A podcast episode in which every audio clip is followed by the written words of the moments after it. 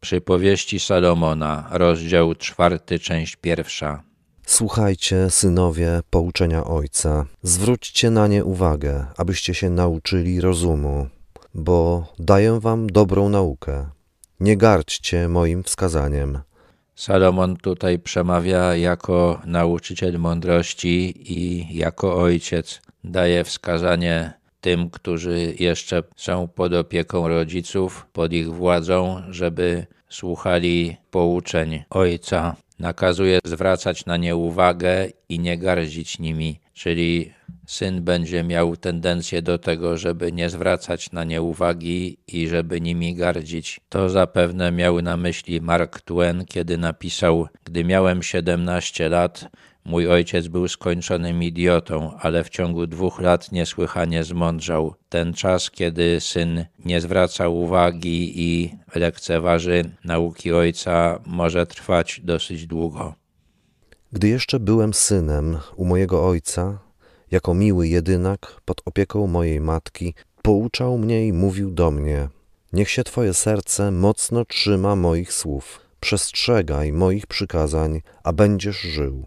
Dawid zaczął pouczać Salomona wcześniej, kiedy był jeszcze pod opieką matki. W dawnych czasach powszechny był obyczaj, że około siódmego roku życia syn przechodził z pod opieki matki pod opiekę ojca. Uważano wtedy, że długie przebywanie pod opieką matki nie wyjdzie chłopcu na dobre, także Dawid zaczął pouczać Salomona wcześniej, wcześniej niż nakazywał to obyczaj. Prowadził wiele wojen, ścigał go król Saul. Często jego życie było zagrożone. Spodziewał się, że los syna będzie podobny i uczył go, jak przeżyć w takich sytuacjach. Nakazywał Salomonowi, żeby strzegł jego nakazów całym sercem. Nam serce kojarzy się głównie z uczuciami, ale dla Żydów było ono ośrodkiem, z którego pochodziły najważniejsze myśli. Także nakazy ojca należy traktować jako bardzo ważne.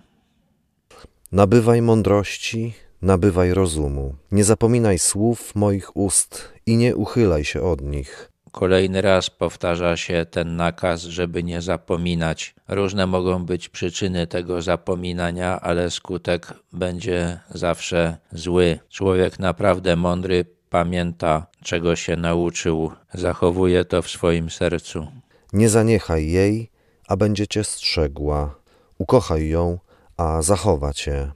Będziemy mieli skłonność, żeby zaniechać mądrości, żeby przestać się nią kierować. Przyczyny znowu mogą być różne, ale jeżeli ulegniemy tej pokusie, źle się to dla nas skończy. Związek między człowiekiem a mądrością jest trochę podobny jak związek między ludźmi. Nie porzucamy kogoś, kogo kochamy, a ten ktoś zazwyczaj strzeże nas, odwdzięcza się za to, że jesteśmy z nim. Podobnie jest z mądrością.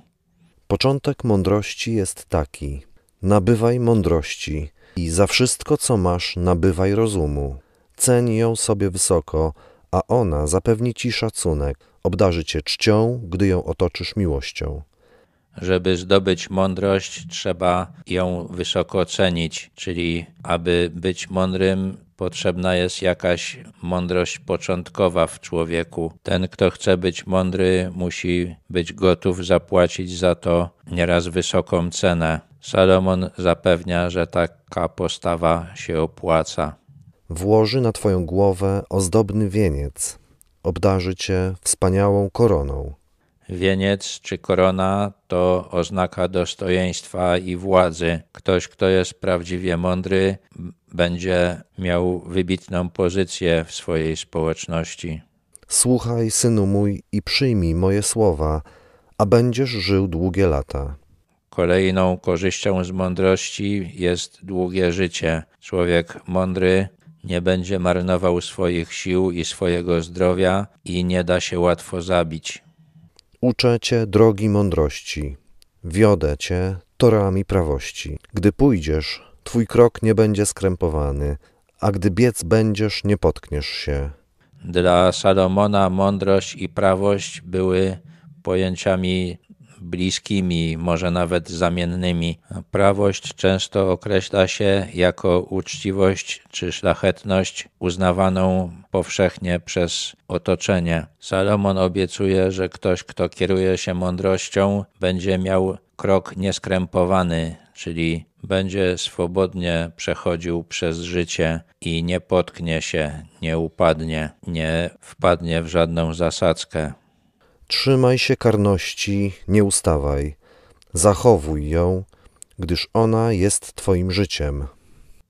Sa- zdaniem Salomona mądrość zaczyna się od posłuszeństwa nakazom ojca, czyli od karności. Człowiek, który potrafi tę karność zachować, zdobędzie też mądrość.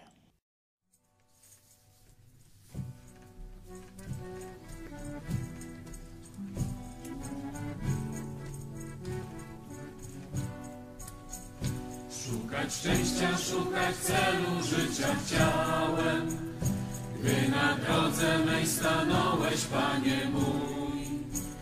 Co się wtedy ze mną stało, nie wiedziałem. Jedno wiem, żeś Ty mnie zbawił, ja nie Twój.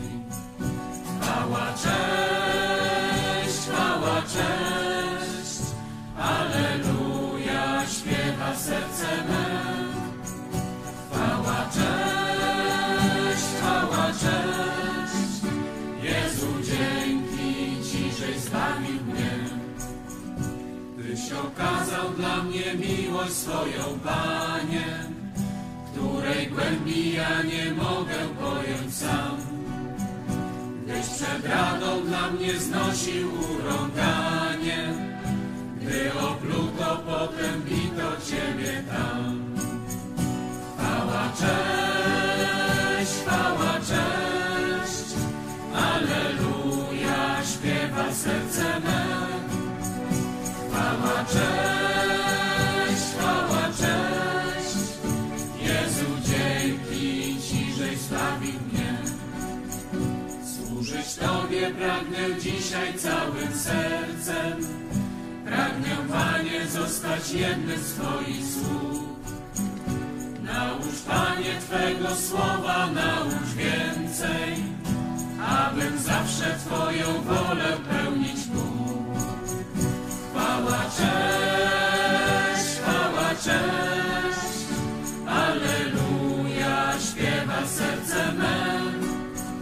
Chwała, cześć, chwała, cześć, Jezu, dzięki Ci, żeś zbawił mnie.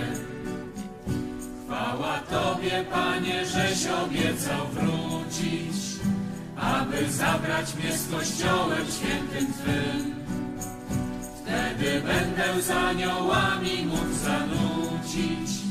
Chwała, cześć, o alleluja, chwała, cześć. Chwała, cześć, chwała, cześć, alleluja, śpiewa serce me. Chwała, cześć, chwała, cześć, Jezu, dzięki Ci, żeś zbawił mnie. Chwała, cześć, chwała, cześć, alleluja, śpiewa serce me. Chwała, cześć, chwała, cześć, Jezu, dzięki.